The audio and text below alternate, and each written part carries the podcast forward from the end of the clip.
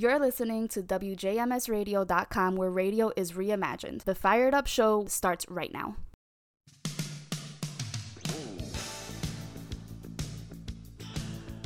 And welcome, welcome back to Monday afternoon right here on WJMSradio.com, where radio is reimagined. And you're tuned into the Fired Up Show right here with Steve, your host. That's me. And as always, we're going to get into the political machine here in this country and talk about the things that are going on that affect you and me and the rest of the voting public here in the United States. Uh, first, as always, let's uh, do our COVID numbers as we do. And we are currently at 44.3 million cases being reported here in the U.S. 713,000 people have died from the disease. And we have 399.7 million people who have received uh, vaccination. That includes people who have received both doses uh, or a single dose uh, case. Uh, there are 56.4% of the adult population in this country is now fully vaccinated. 65.3% have received at least a single dose. So we continue to make that progress with COVID. And uh, before we get into the political news of the day, I just want to give a shout out to uh, Ms. CEO of WJMS Radio as well as the host of Sound Off, heard every Saturday at noon here on WJMSradio.com, and also who happens to be my daughter. Just wanted to give congratulations to her and to her husband, Frank.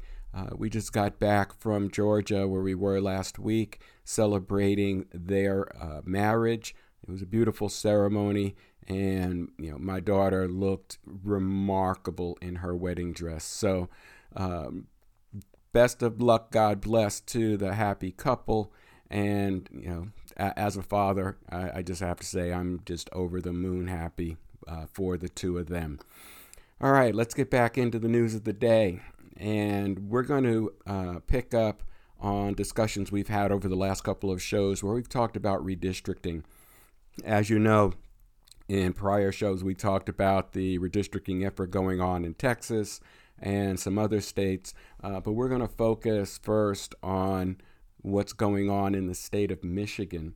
And uh, this, uh, based on some information that came out of the Associated Press, and it talks about how after uh, seven weeks of mapping, uh, there's a, a uh, preliminary uh, set of redistricting maps that have come out of their brand new redistricting commission.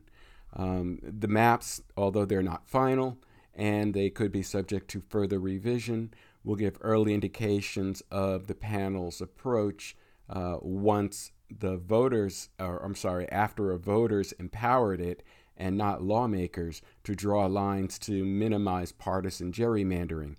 As we've talked about gerrymandering uh, over many shows here on Fired Up, uh, it is the process where the party in power uh, in the partisan model draws the district lines with the intention of maintaining their control uh, over the political power, uh, both at the state level and at the federal level.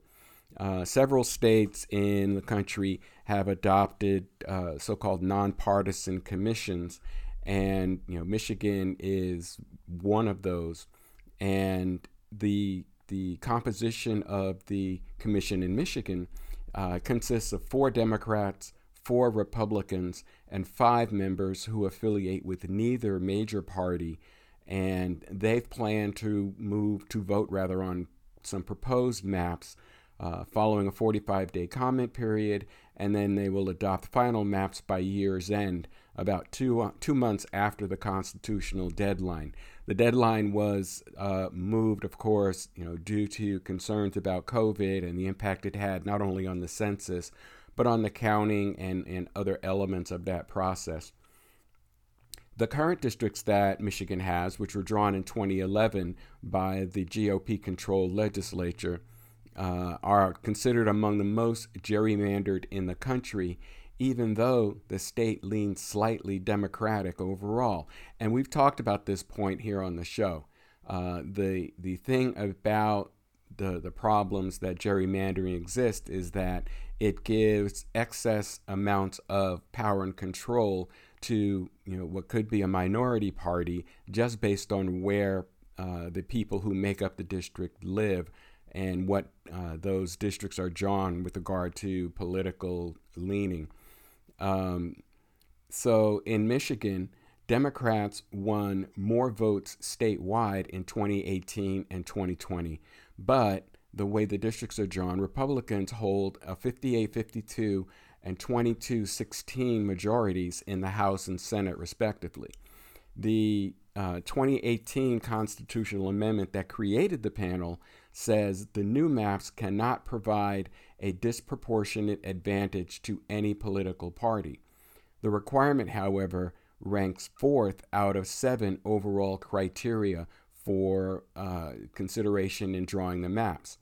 Commissioners must also comply with federal law by ensuring that minority voters have an equal opportunity to elect representatives of their choice, and they must draw lines reflecting Michigan's diverse population and communities of interest.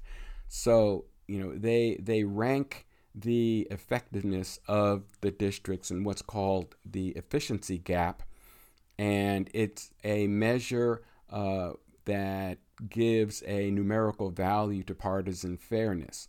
Uh, the current districts are 10.9% and 11.6% in favor of the GOP under a composite of 13 statewide races between 2012 and 2020.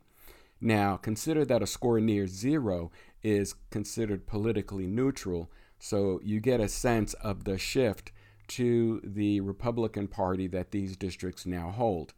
Um, so, one of the things under the drafts that are, are being considered is that they would uh, have efficiency ratings of 0.3 and 2.3%, respectively, and they would keep communities of interest intact and create more districts with opportunities to elect minority candidates.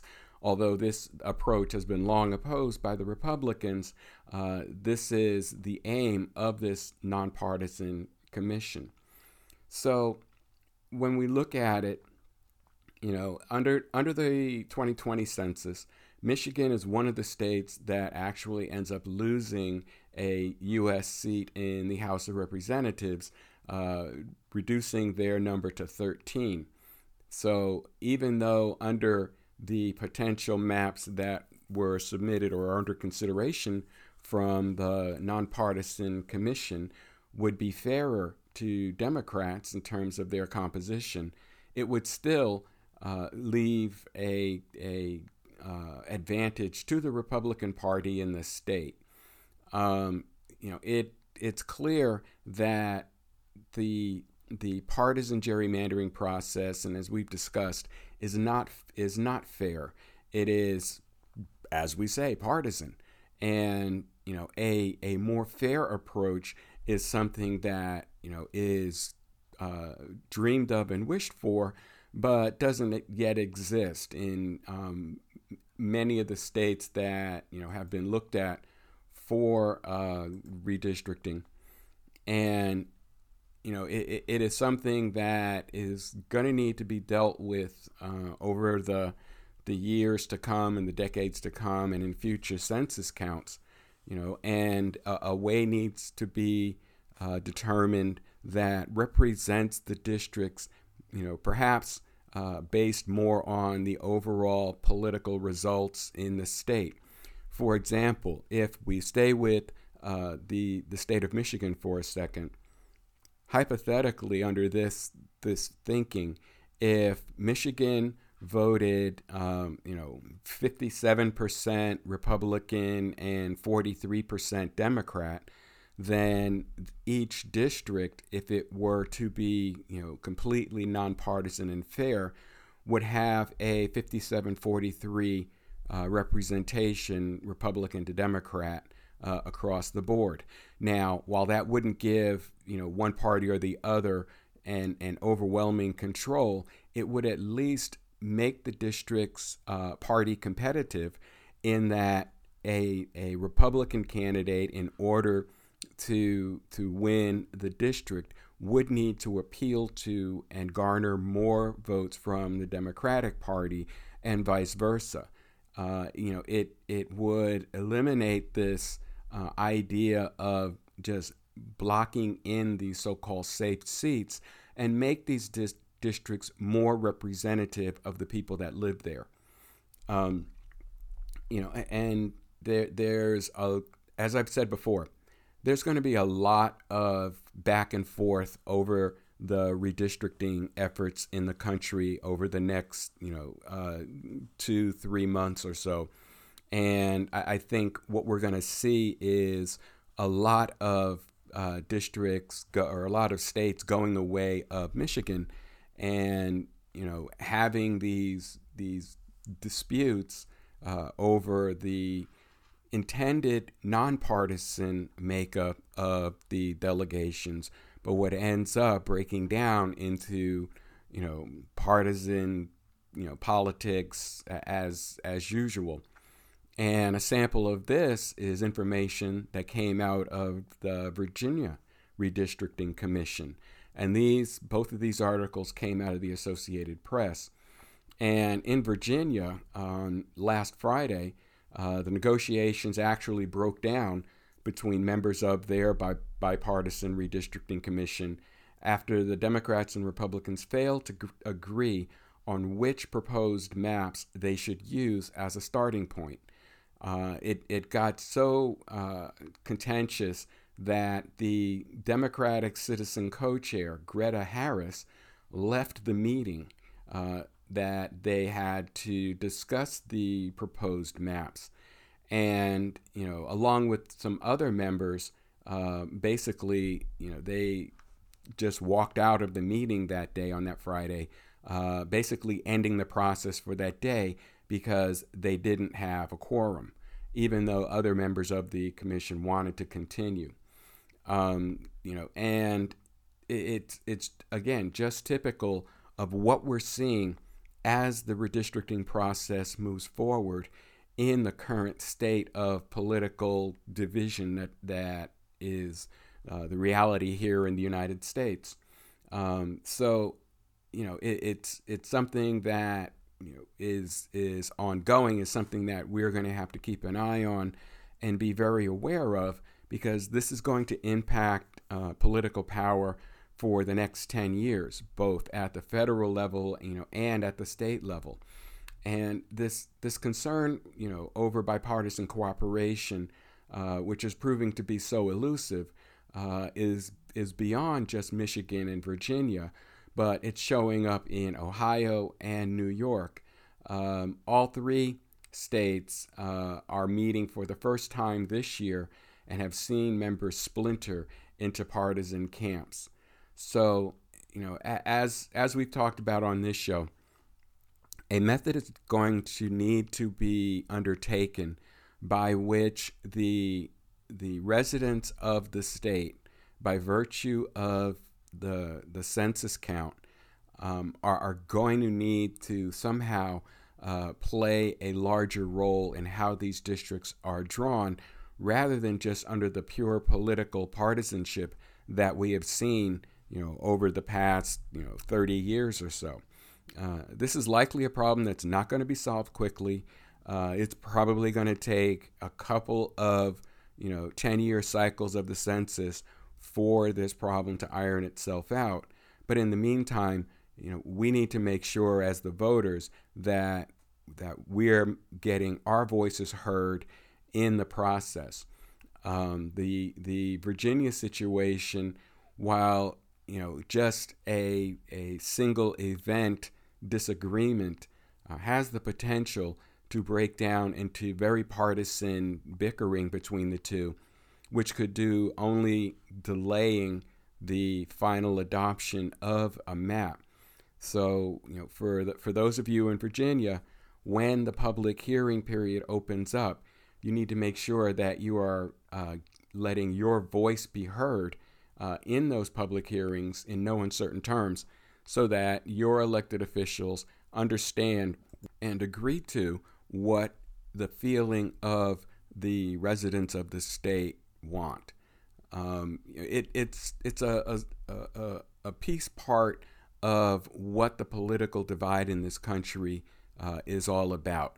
And it is, you know, as I've said on this show before, uh, there is, you know, what is now being called again uh, a great silent majority uh, of people in the middle, neither extreme right or extreme left, but you know, moderate and progressive uh, thinking voters and residents who are, you know, not being heard and feel left out.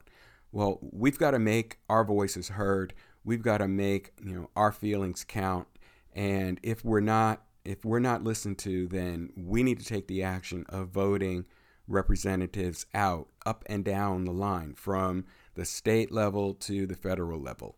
So it's something that we'll keep an eye on here on Fired Up, and we'll continue to report out on how the states are progressing in their redistricting effort as those uh, become available to us uh, through the media.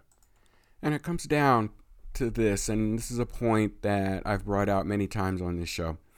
Uh, the thing you have to keep in mind is that Democrats and Republicans uh, have relatively equal percentages of the voting population in this country.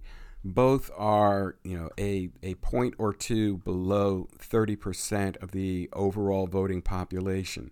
The largest share of voters are those of us that occupy the middle.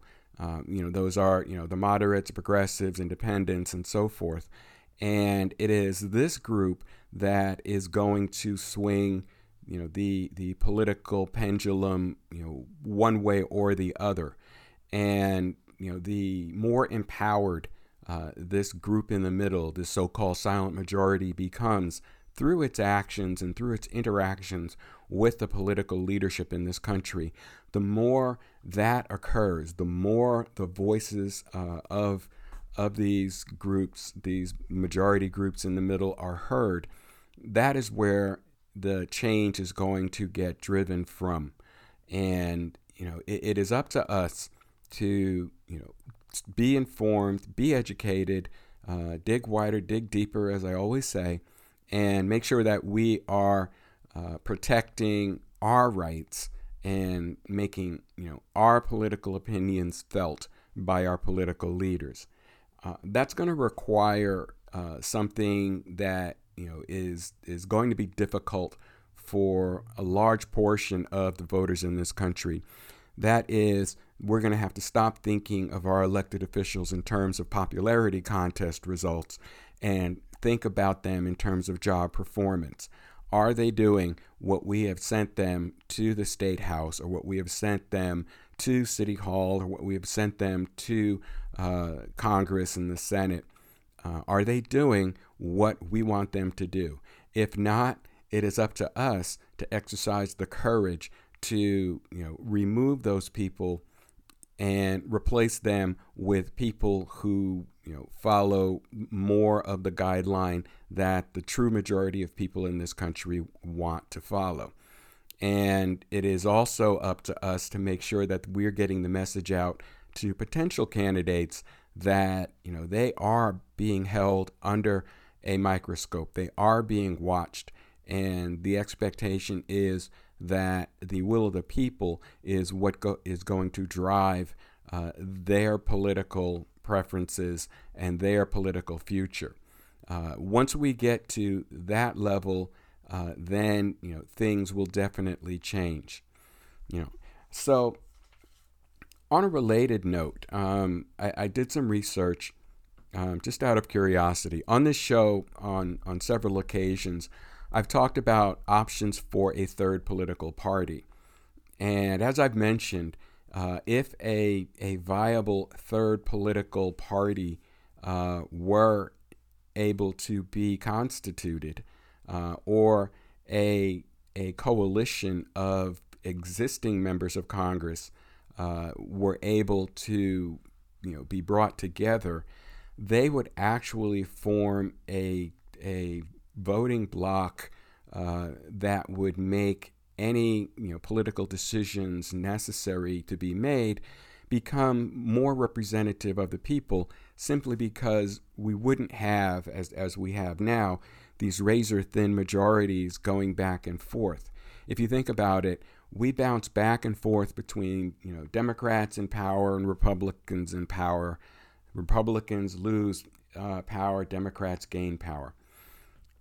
So, in, in doing some research, what I found out is that if we looked at the Congressional Asian Caucus, the Congressional Hispanic Caucus, and the Congressional Black Caucus, uh, there is a block of votes there in the House that total up to 160 votes, or about 37% of the U.S. House of Representatives, and total up to 11 senators, or about 11% of the United States senators uh, currently in office right now. If those three groups could come together around a common agenda and vote as a block, uh, for ideas that favor you know their constituents, their represented groups, um, that would eliminate this razor thin margin battle back and forth uh, that we've been seeing, particularly uh, since you know the 2020 election, but has been going on for decades. You know, in order for you know any legislation to get through, it would be necessary for this united caucus uh, to weigh in, uh, you know, one side or the other, pro or con, and you know, throw their votes toward where a a more cohesive and and more mainstream thought process would be. So it's something something to think about. You know, if these groups could come together and you know represent their constituents as a voting bloc, um, the the the power uh, stranglehold that currently exists between the Democrats and the Republicans would essentially be greatly uh, diminished or eliminated altogether. And we've seen this in the past. Um, back in the the 70s and 80s and, and into the early 90s, the Congressional Black Caucus used to exercise that you know block voting, that collective voting power on a regular basis. You know, they had uh, something like 40 members uh, of of their group, and they would vote uh, as a block on measures that impacted uh, the black community and communities of color in this country. Well, if we look at the numbers now, the Congressional Black Caucus, both in the House and in the Senate, has 57 members. The Hispanic Caucus in the House and Senate has 38, and the Asian Caucus is the largest of the three with 82 members in um, the House and Senate. And, you know, as I said, if those groups voted as a cohesive unit, the the power brokering structure in the House and in the Senate would be you know, forever changed. In order to get something done, these groups would have to be in agreement in order to vote with or against whatever the legislation is that's being considered. And as a result, our political process would become many orders of magnitude more responsive to the will of the people rather than the will of the special interests, the lobbyists, and the money. So g- give that a moment of thought. So, you know, if the the Congress at the federal level or your local state house, uh, through the the coalition of these individual groups acting as a voting bloc, um, not being a a third political party, which would take many election cycles to build up from the grassroots level up through the states to the, the federal legislative houses. But you know these groups, if if they were uh, operating as a cohesive unit and were you know working for the benefit of the people and not by you know I'm not saying that they would work for only people of color. Uh, the the other thing that occurs, and, and you keep in mind, is that uh, laws and policies that improve the condition for you know minorities and people of color in this country uh, are not limited to benefit just to minorities and people of color. If we look at all of the social programs that have been constituted over the years, uh, you know, Medicare, Social Security, um, you know, food stamps, housing benefits, so on and so forth, uh, they end up, you know, impacting and benefiting everyone in this country, and that includes, you know, white people in this country. White people are still numerically the largest uh, group of citizens in this country.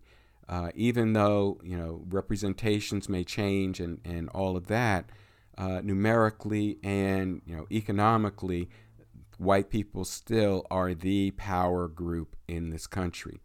So, you know, while a, a third political party, a standalone political party, uh, to stand beside the Democrat and the Republican parties uh, is a, a viable idea, is something that we should continue to work for.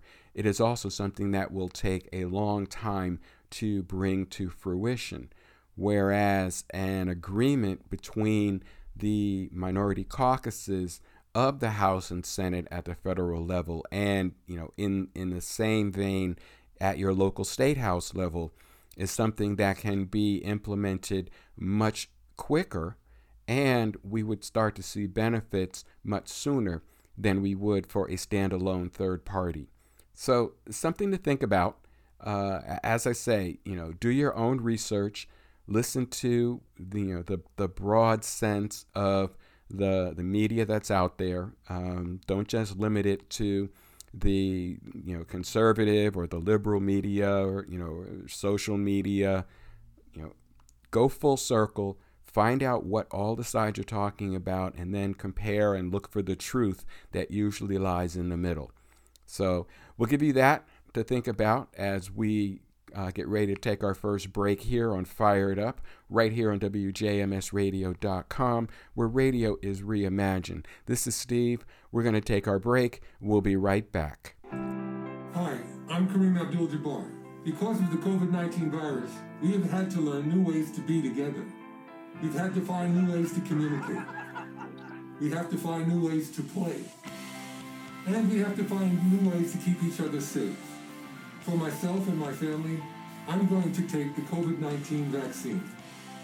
To learn more about the vaccine, go to cdc.gov. Let's do this together. And welcome back to Fired Up, right here on WJMSradio.com, where radio is reimagined. And let's um, let's turn our attention to economic issues. Uh, if if you've been paying any attention at all to the media over the last oh I don't know months, six eight weeks, um, the, it has been nothing but talk about you know the infrastructure packages and the debt ceiling and so forth. Um, let, let's let's take a quick shot at the infrastructure package.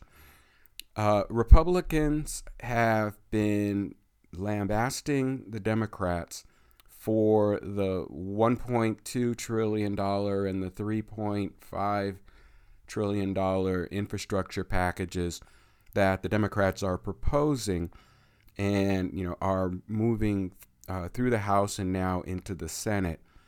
As I've talked about on this show many times, um, both political parties are playing a series of games with the security and you know the economic stability and social well-being of this country.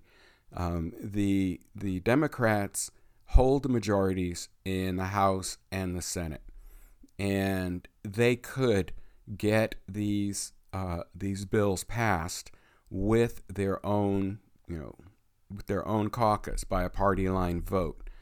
Um, but what we have seen is, you know, two de- two Democratic senators um, keeping their feet in the mud, uh, delaying or, or, obstructing the process, as well as you know a a Republican caucus that has been you know just uh, using the media day after day to paint the Democrats uh, in this this excessive spend mode uh, method of thinking, um, and by so saying and and constantly talking about the impact these bills will have on the debt, they seem to be playing a very real game of revisionist history, um, and you know forgetting to mention the fact that in 2017 the Republican uh, proposed and approved uh, tax cut added nearly eight trillion dollars to uh, the the deficit, uh, largely unfunded. That is, there's no uh, offsetting revenue coming in to pay for any or all of it, um, and you know, essentially by by doing that, you know, they actually have set the stage for this exceptionally high uh, deficit that we are forced to take uh, under um, under acceptance from our political leaders. Think about it this way: if you have a house, or if the place you live, if you need, you know, a new roof and you know new windows uh, and you know a new heating system you know and all of it is needed to be addressed right now uh, but you've also you know you want to paint the living room and paint the kitchen uh, the analogy here is that the republicans are are saying you know we'll we'll fund part of it we'll fund the painting project but the super expensive infrastructure of your house uh, segment, uh, we're not going to do.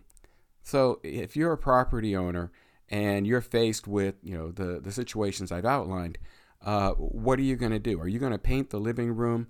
Uh, or are you going to get the roof fixed so that water doesn't leak into your house? Or get the heating system fixed as we approach winter so that you can keep your family warm? Um, you know, or are you going to bite the bullet and do all of what is necessary to be done, uh, including painting the kitchen and the living room, uh, and you know realize that yeah you're going to have some debt to pay off as a result, but your living situation will be better off for having done it. It's it's a a little bit similar to that. You know, we have kicked the can in this country down the road on maintaining our roads and highways, on you know building and improving our school system, on you know improving the strength and security of our energy grid. Last winter in Texas, because of a cold and the fact that no repairs had been done on the electric grid system in a number of years, much of Texas suffered suffered a blackout at the height of a cold weather streak which led to you know the the deaths of several dozen people and all kinds of other problems. It, it is part of their responsibility uh, as elected officials to take care of the country. And that goes all the way up from the local to the federal. And by abrogating that responsibility or by, you know, converting it to purely a political argument, one side versus the other. Meanwhile, out here in the middle, the the people of this country ended up suffering as a result. So, yes, we need to spend some significant amount of money to to fix the problems that we have in this country. And as a byproduct of that, we will create, you know, many hundreds of thousands, if not millions, of jobs to do that work. Um, and you know the the idea that you know the one party is accusing the other party of blowing up the deficit while conveniently ignoring the fact that you know a few years ago they blew it up and taking into account that under the proposed legislation for the infrastructure package, um, most of it, if not all of it, would be paid for by tax increases uh, on corporations and the wealthiest individuals in this country. One other thing that contributed to the deficit problem of the 2017 Republican tax cut is that it was a tax cut, that it reduced revenue coming into the federal you know, system in order to pay for these. The Democratic proposal at least has options that will use uh, you know tax increases to fund the things that need to get done under the infrastructure program so that its impact on the deficit will be significantly less, if not eliminated. Um, so you know, I, I have I have huge issue with the way that both Republicans and the Democrats are playing this game. Don't they realize that, you know, our house needs these repairs? The things that are being proposed are things that this country needs and will create millions of jobs in the process and work to boost the economy, which will generate more revenue to come back into the system to pay for it all. You know, so you know, just be aware that you know when one party is accusing the other party of you know blowing up the deficit or you know spending wildly without consideration for the impacts on the economy. Keep it in perspective that both parties do it. You know the republicans did it in 2017 the democrats have done it you know in in the early 2000s when the uh, bailout programs that were instituted under the Obama uh, uh, administration, Republicans were screaming at that, saying that you know that was going to blow up the deficit. Well, what happened was those uh, expenditures were actually repaid, so that the impact on the deficit was you know nowhere near what had been projected.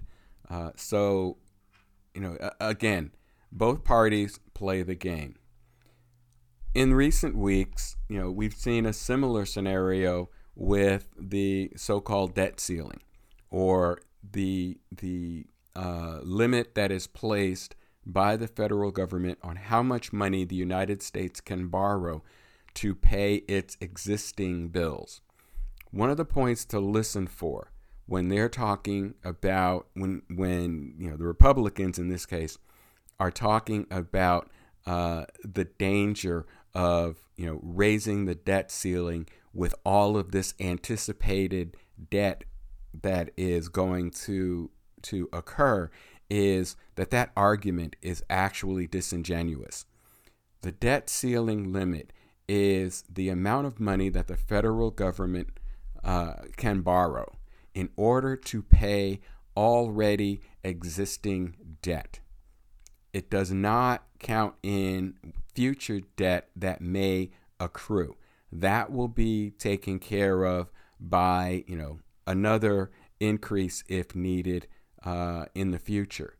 This is just to pay the bills we've already incurred. Okay, think think about that carefully and listen with that third ear when you hear politicians talking about how you know the the infrastructure package uh, is gonna uh, gonna explode the government beyond the the debt ceiling limit that they're talking about and so forth. Um, but anyway, over the course of last week, there were some very heated arguments going on in the Senate uh, regarding uh, you know passing a debt ceiling increase uh, in order to keep the government from defaulting on its credit, uh, you know, on, based on the bills that it's incurred.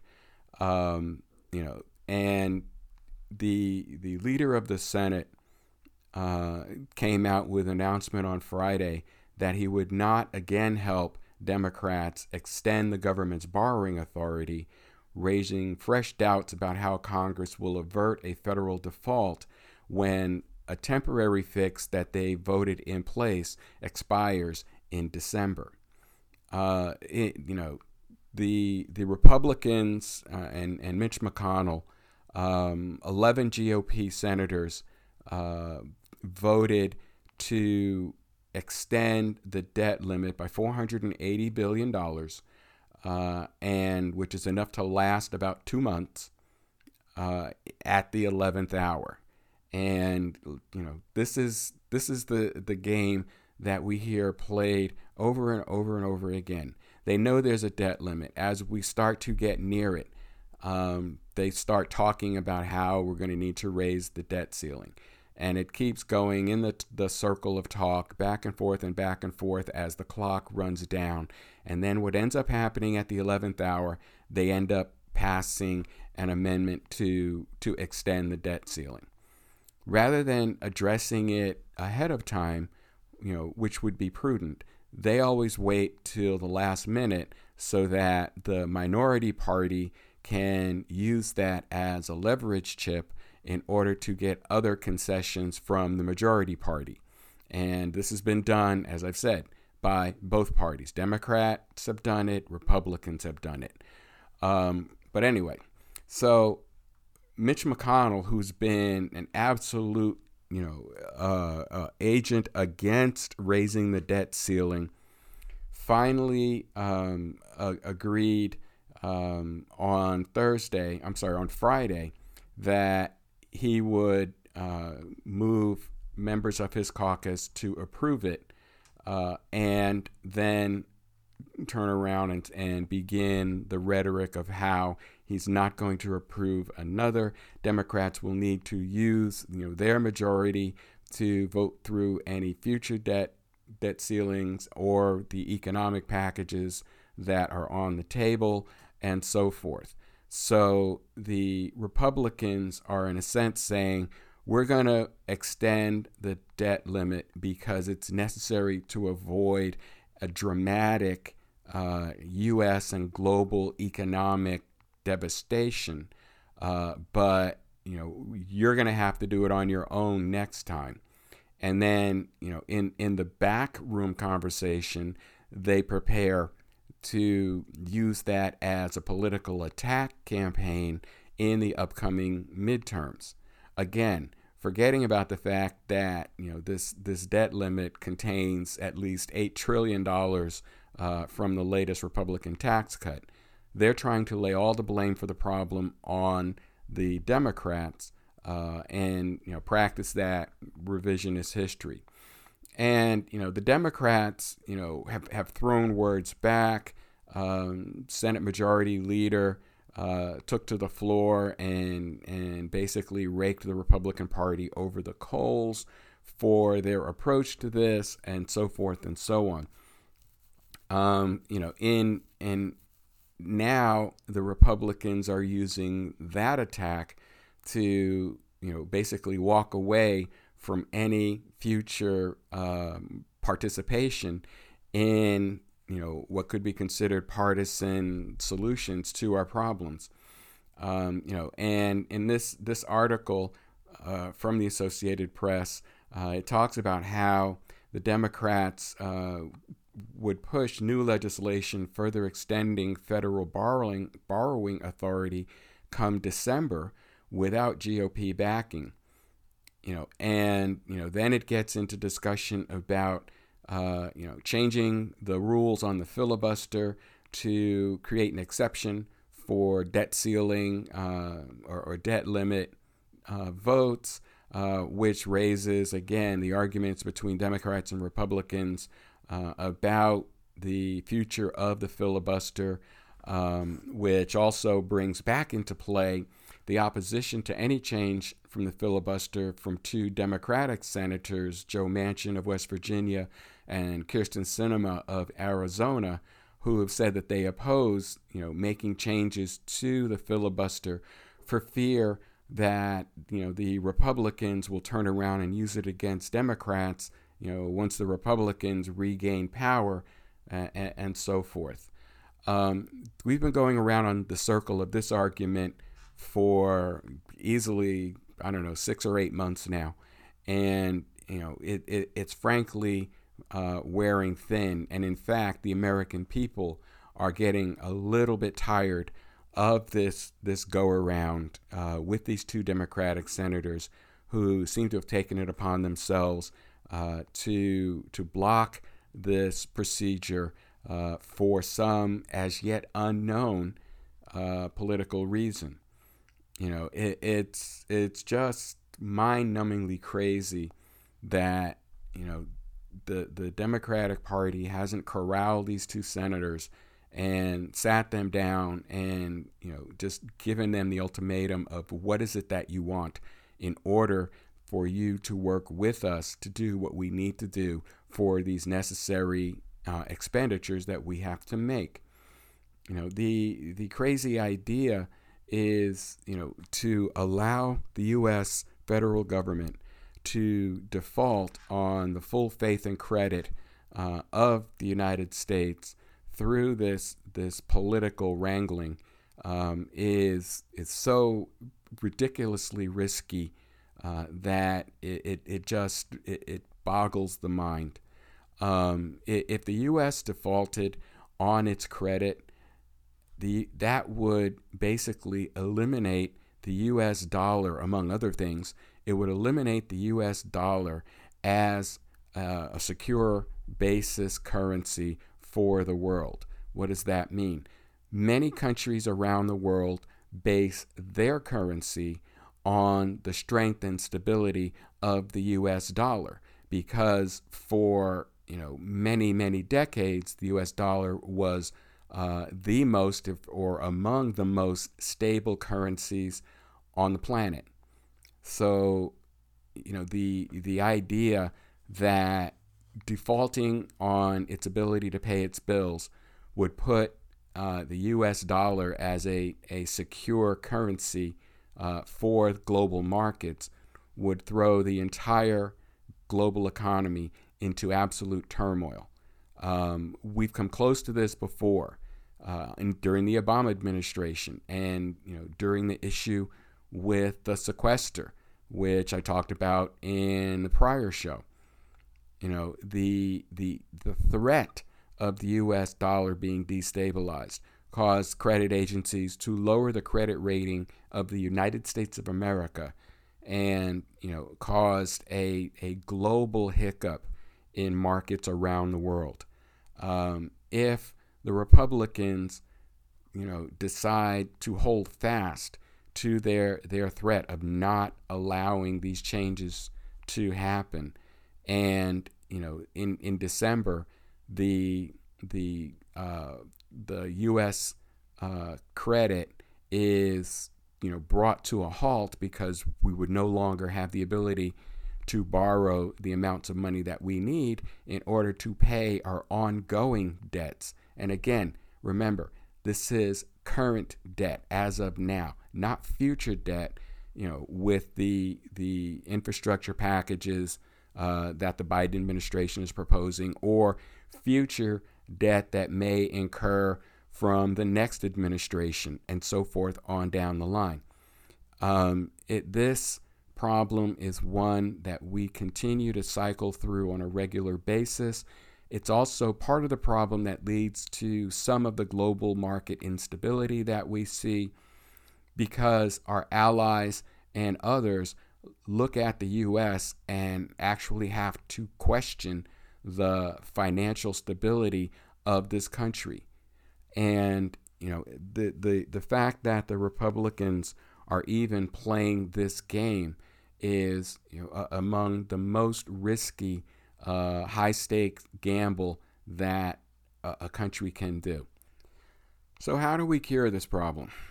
Well, in my opinion, uh, the the cure is the same thing that we have said on this show many times.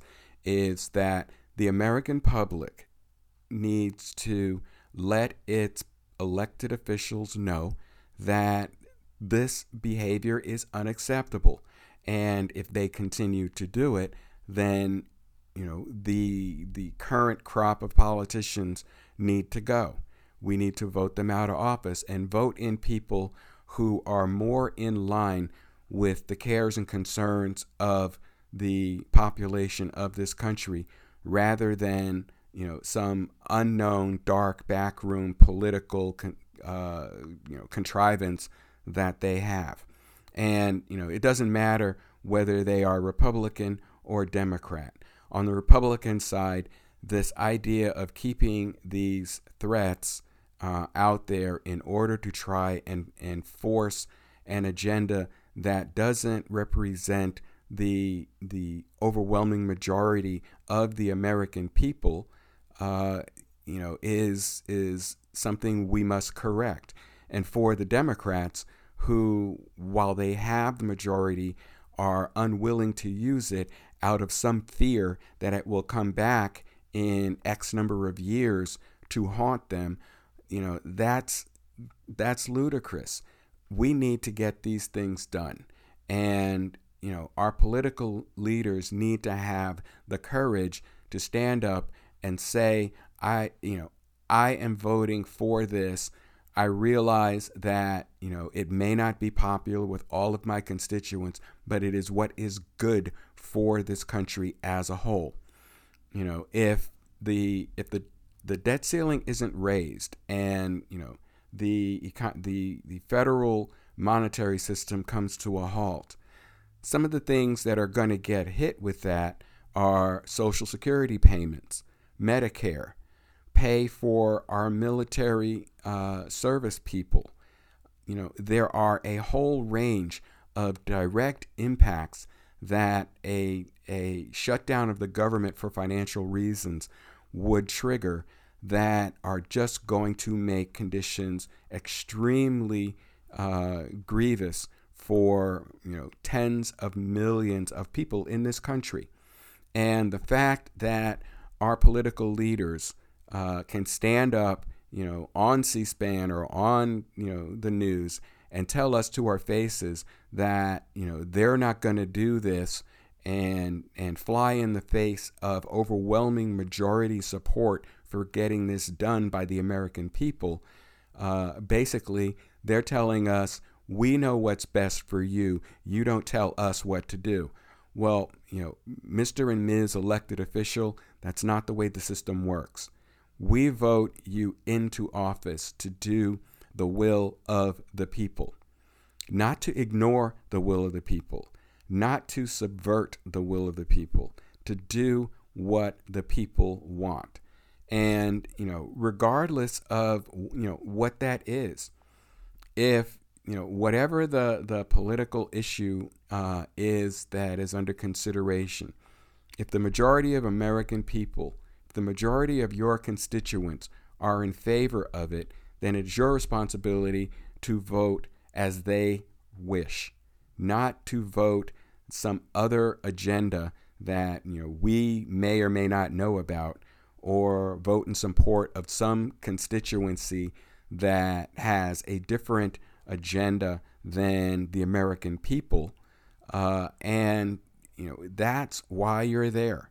And you know, the American people need to have the courage to stand up and say, enough. Do what we tell you to do, or we're going to vote you out. And then make that happen. That's the way you affect change in this country.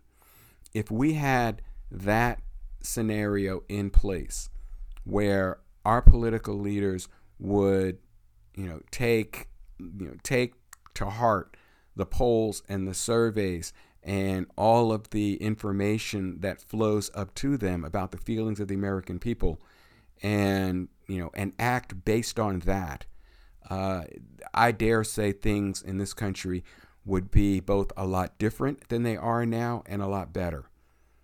So, you know, it, it's clear that we have work to do as the citizens of this country. As I said, Democrats and Republicans are not the largest voting blocs in this country. It is those of us in the middle. It is the progressives. It is the moderates. It is the independents. It is you know those who are not in in the extreme right or not in the extreme left. We are the ones who can affect the change that we need to see happen in this country.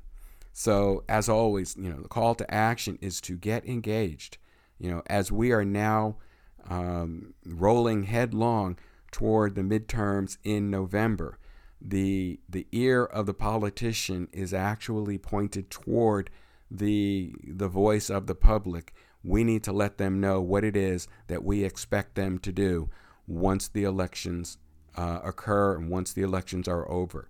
And if not, then we need to make some changes to our elected officials and to our government. So that's the call to action, as always. And as always, I also want to thank every one of you for listening. I do appreciate it. If you have thoughts or comments on the show, please send an email to firedupradio at yahoo.com. I seriously want to hear back from the listeners out there as to what they feel the problem is and what their solutions are. Let's get a dialogue going. Let's find out what the people think, and then let's make sure we're communicating that message to our elected officials. So, everybody, please stay safe out there. Um, you know, please continue to follow the medical and scientific guidelines for keeping you safe from the the COVID vac- uh, pandemic that is still going through the country. I appreciate your listening each week as always, and I will look forward to speaking with all of you again in seven days.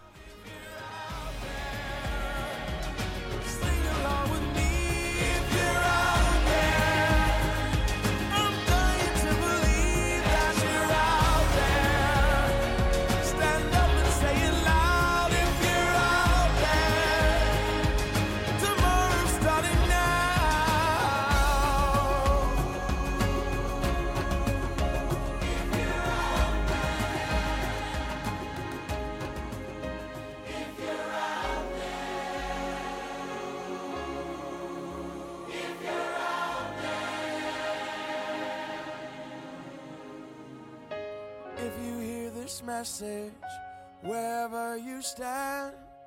I'm calling every woman, calling every man. We're the generation we can't afford to wait. The future started yesterday, and we're already late.